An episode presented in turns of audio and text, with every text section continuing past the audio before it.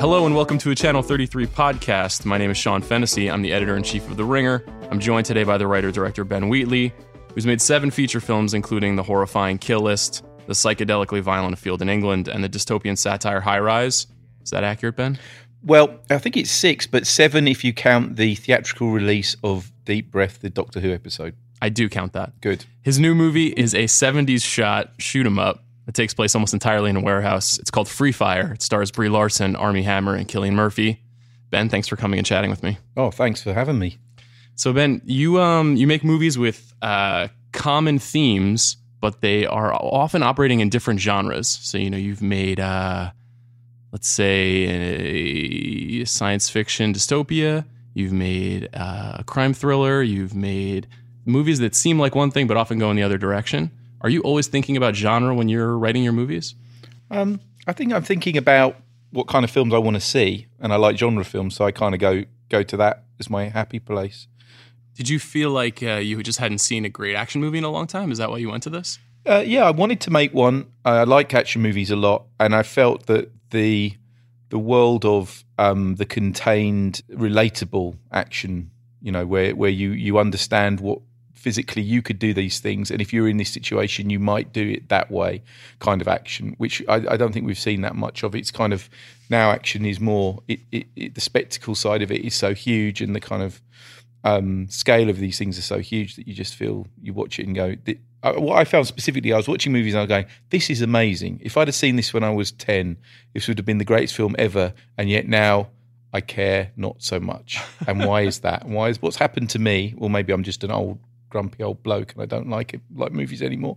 Or is it that the films I saw as a kid, that there was a connection emotionally to those characters and scale-wise, which I kind of could relate to more, and I don't relate so much anymore. So we should just say for the listeners, the movie is about ostensibly an arms deal that is happening in Boston in the 70s. Yeah. And though it specifically doesn't say it's in Boston, so that I won't get hung up and drawn and quartered when I go to Boston and they go, these accents are ridiculously wrong.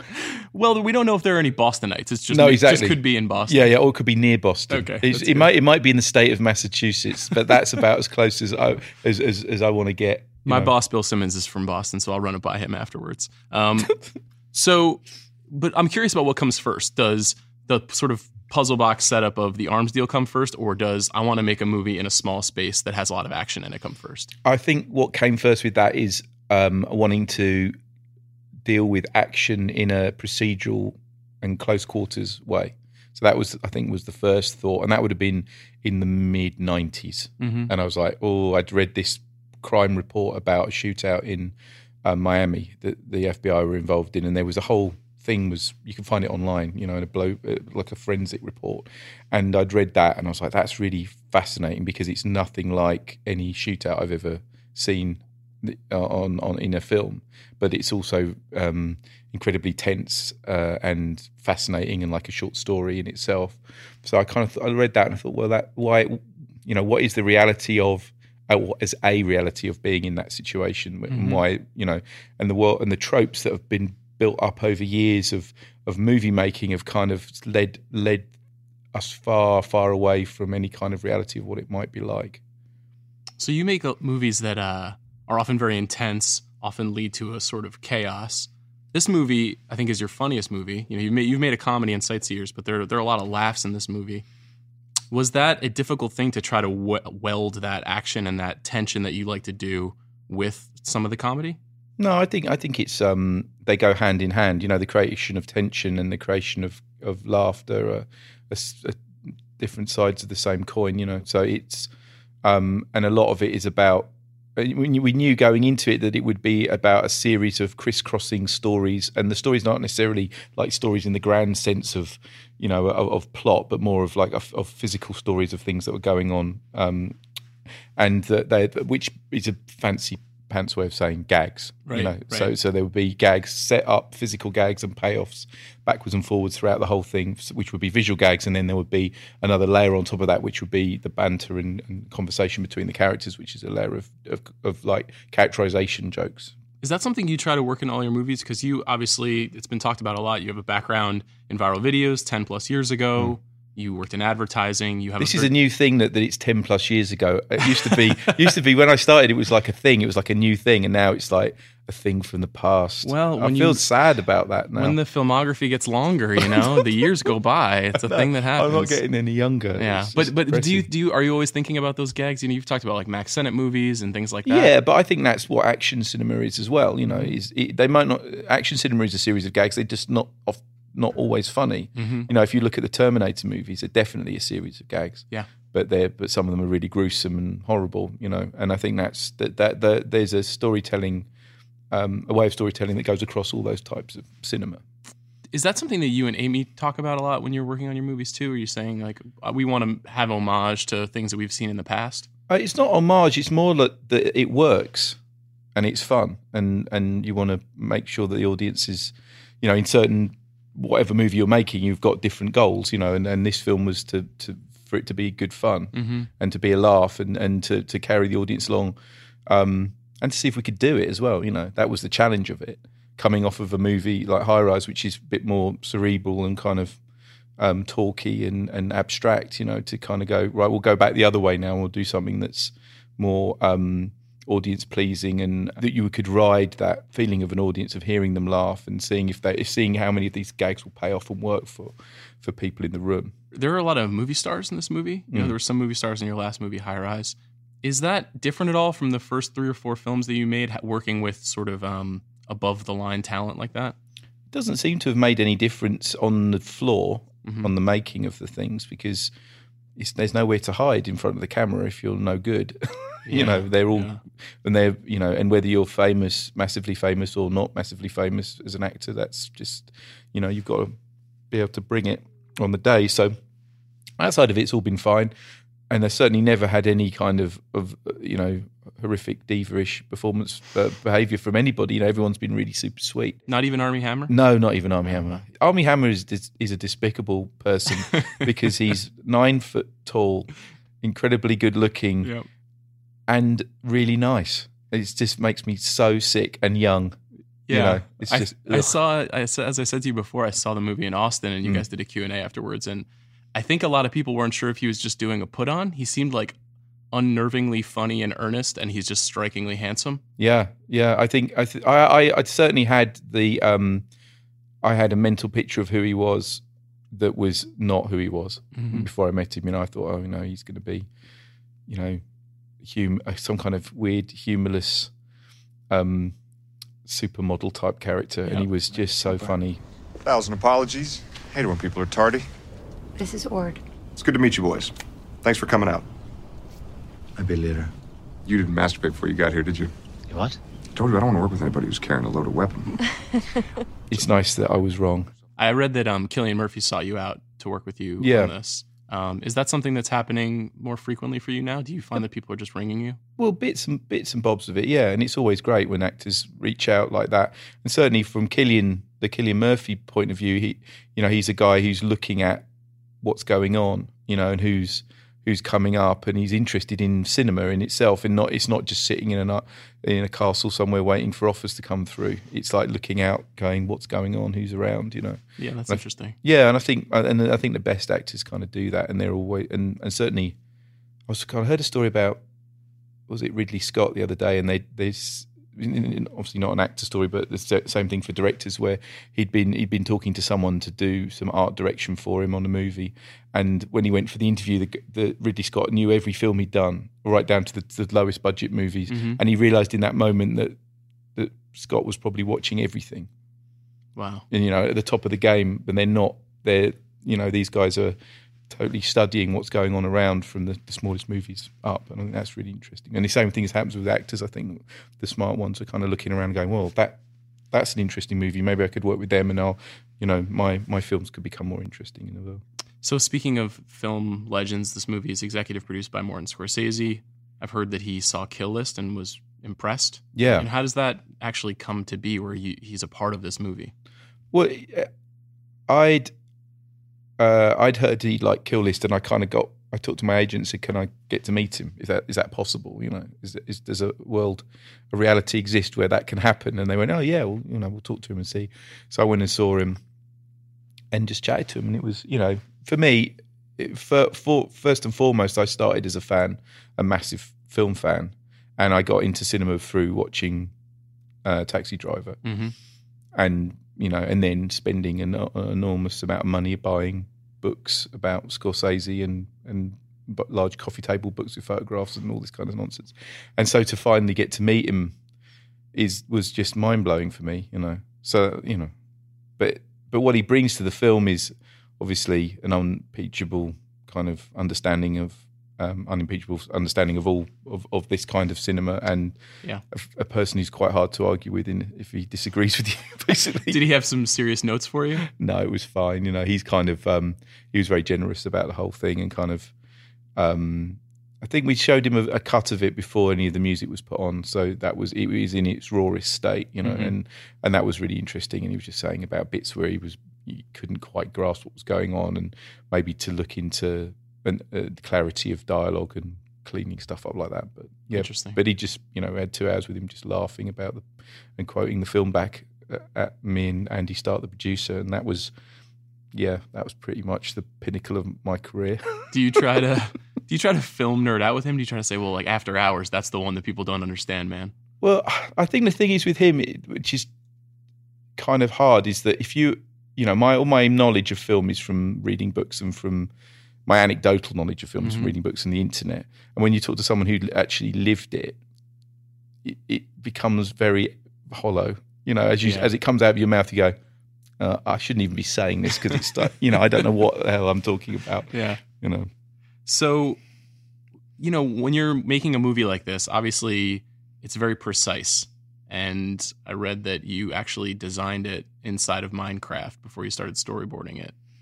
Yeah, well, actually, storyboarded first, and then I built a version of it inside of in 3D in Minecraft to have a look, just to walk around in it. Had you done that before? Worked inside of a video game environment to make it to set up your movie? No, but this was such a specific film that it had. You know, I'd never done any kind of animatic stuff before that, mm-hmm, either. But storyboards are really tricky because they lie, you know, because you can draw them any way you like, and you can bend the laws of physics to make framing work, mm-hmm, and also, you know, the way that a lens acts is very different to how storyboard artists draw drawings. You know, they don't, you know, so they're very convenient the way that things fit together. Right. And certainly in a movie, when it's in real time and in a real space, it's very hard to cheat time and distance. So you really need to see it, to walk through it. So that was a kind of a useful tool. And for someone, you know, it takes too much time and skill and effort for me to learn like a proper 3D program. But Minecraft is about, you know, I guess 20 years ago I might have built it out of Lego or something like that. But it's like, yeah. Yeah, but you've talked before about not going to proper film school, and that sort of resourcefulness that you have seems to have really helped you actually executing more ambitious ideas. Well, I think the thing is about film is that technology changes all the time. You know, it doesn't matter what training you got; it's all gone by the, you know, within 2 years. It's all completely different, the using of the only thing that's novel about what I did with Minecraft was that it was from a game. You know, they've been prevising stuff for 20 years, mm-hmm, you know, but it's just expensive. Right. What was the hardest thing once you were on set making this to do every day? I mean, it was tricky because there was, we were running the action sequences quite long, so they'd run for like 4 or 5 minutes sometimes. So there's a lot going on, and it was kind of shot like a kind of halfway house between documentary and live television. So there were sets of cameras all over the place because we only had a 6-week shoot. So we, you know, if we shot it in a traditional Hollywood way, we'd still be shooting it now, you know, because there's so many shots. So we were shooting between 2 and 7 cameras, mm-hmm, at any one time. And the hardest thing was just keeping track of all those cameras and making sure that they weren't just being tucked away somewhere that, you know, everyone thought they'd done their job, but when you see the rushes back, it's all just a waste of time, and you've only concentrated on your main 2 cameras, and the other 4 cameras are just recorded the corner of someone's ear or something like that. So it was trying to think and holding that all in your head at the same time, you know, was hard. I imagine it was incredibly loud. There are thousands of rounds of gunfire in the movie. Was it was it actually, did you have to have earmuffs on the whole time when you were shooting? Ear defenders for everybody on a health and safety level. I mean, it is, it's far too loud. And it makes you sick. I mean, it's like the percussive wave that comes off those blanks, if you're in the path of it, can really mess you up, you know. And I had it one time, I didn't have an ear defender on, and I had it like just onto the side like that because I'd been talking to someone and put it back, and it was down range of Armie Hammer firing one of those AR-70s. Yeah, and I was sick for felt like I was going to throw up for about half an hour afterwards. Wow. It was incredible. So you actually have the ability to make viewers queasy. That's like one of my favorite things about your movies. I'm ever since I saw Kill List, I've been curious about that ability to sort of wend in the dread with telling the story, and if that's something that you even feel conscious of when you're making a movie. I think it's taste and it's how prepared you are to go there, you know. And I think the thing is, in the films that I've made, that they have these kind of schlocky effects elements in them, which most people wouldn't go to, mm-hmm. you know, but also they've got these genre elements in them that, you know, because I enjoy those types of movies, I'll go there, but it's also art house at the same time. So I think it's a kind of, the dread element to a degree comes from not knowing what's going to happen, or where you're being wrong-footed all the time, you're not sure. Mm-hmm. And it's about kind of trust, whether you trust the filmmaker not to show you something really appalling. Do you think now, given your reputation, that that's something that you have to build into every movie? Is there an expectation you feel to create that sense? No, I think it's a thing that you control. You know, you kind of go, there's a version of Free Fire, which is incredibly gory and violent and bloody. You know, you could make that film and you might lose the audience, you know, like 10 minutes into the gunfight, it just might be just too horrible. Mm-hmm. And so I understand that, and I know what the edges of that are from making films like Kill List, you know, and I've seen it sat in with the audience and physically feel how upset they are and how hard it is for them to process story after they've been thoroughly upset. Yeah. You know, so there's a sliding scale there, and then you just kind of, you're operating within those parameters of like, how much can they take? How much of it's entertaining and how much of it's just punishing? I always wonder, I was rewatching Sightseers and Kill List this week, and I always wonder if there was a time when you were making those movies where you felt like something that was too far, or did you write something that was too far and you didn't do it? No, I think that, you know, you operate within the parameters of the films for starters. Sightseers was a comedy, so it wasn't ever going to be really, really vicious. Mm-hmm. And you don't see them being sadistic, you know, in a way that you kind of do in Kill List. So I never felt that there was something I desperately wanted to put in, but producers stopped me. That certainly never happened on all the films that I've done. And or that I probably would more self-censor in that respect. So it's like, you know, like saying with Free Fire, there's not loads of massive gouting, exploding wounds in it and stuff like that. Flying limbs. Yeah, which you could have done. Though, to be fair, on the research I did, it's not realistic at all, you know. The whole world of like peckinpah-y, blood squirty stuff is just not what happens. You know? Does that matter to you? Does it have to be grounded in reality? It does, up until the point when I break those rules, you know, so... Do you worry about, you know, each of your films have gotten a little bit bigger, they've gotten a little bit wider release, they've been more visible, you are an increasingly a name brand, for lack of a better term. Do you worry that as you go to the next thing that there will be producers that will say, no, you can't?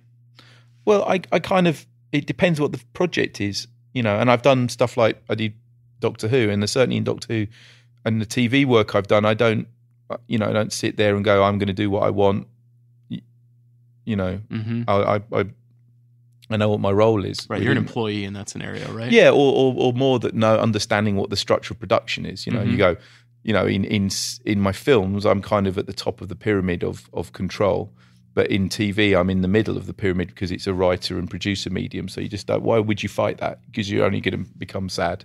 And in the same way with adverts, you know, it's like I could never understand these guys who kind of become ad directors and then shriek about art when they're shilling butter or something like that. You know, it's kind of, you know what your role is, and you've got to do, there's plenty to do, and it's kind of, and it's super difficult, but mm-hmm. It's certainly not, you know, it's not necessarily massively art. Do you feel like all of that stuff is behind you, or could you see yourself doing an advertisement or doing an episode of television? I'm still doing ads, and I'll probably do some more TV as well at some point. I talk to a lot of filmmakers here, mm-hmm. and inevitably they always... at some point we get to a conversation about making a TV show, because so many filmmakers are moving towards TV shows. Is that something, do you feel a pressure to create something that is a little bit wider than a sitting theater experience at any point in your career? I think there's opportunities to do it, and I do enjoy television when I watch it, mm-hmm. you know, but there's something about TV and film as medium. It's like the film is like an album. TV's like a radio station, and I think that's the problem, is that why does a TV series end? Usually because it has to, because it's run out of viewers, right. And it gets wrapped up, and it never ends at the peak of when it's great, because mm-hmm. they can't leave it alone, so they have to keep going with it. But a movie is like a finite thing, unless it's the other way around, which is the new cinema now, which is the way that Marvel works, which is like a mega TV series mm-hmm. that you're buying a pass for every like 4 months to go and see this continuum. Yeah, yeah, you're seeing like 4 episodes of TV basically, or you know, as a movie, like a big chunk of it, and then it all glues together as a super season, doesn't it? So I think it, you know, there's 2 different ways of looking at it. Also, the other thing is that as a medium, television isn't to be underestimated, and it's not just because you film stuff with people talking in rooms doesn't necessarily mean it's the same. You know what I mean? It's like the transition between the two of them doesn't immediately mean that there's expertise between the two of them. Mm-hmm. You know what I mean? It's like in the same way that people make the mistake of thinking comics are films and they're not. Yeah, so that's interesting. The reason I erroneously said 7 films in the intro is because I was thinking of Freak Shift, which is a movie that you're making in the future. Yeah. And, you know, that's something that feels like it has some of the elements of comics and science fiction and maybe some things that you enjoyed growing up, just based on what I've read. I'm wondering, though, if there's an interest for you in things like those IP-based movies, you know, that superhero universe. That is there a way for you to do your thing inside of an experience like that? I don't know. I mean, I'm developing a thing. I'm doing. I'm writing a script for Hard Boiled, the not the John Woo thing, but the Frank Miller book. Yeah, the Frank Miller, Jeff Darrow thing. So that's kind of a step towards it. But I don't know. I mean, I think that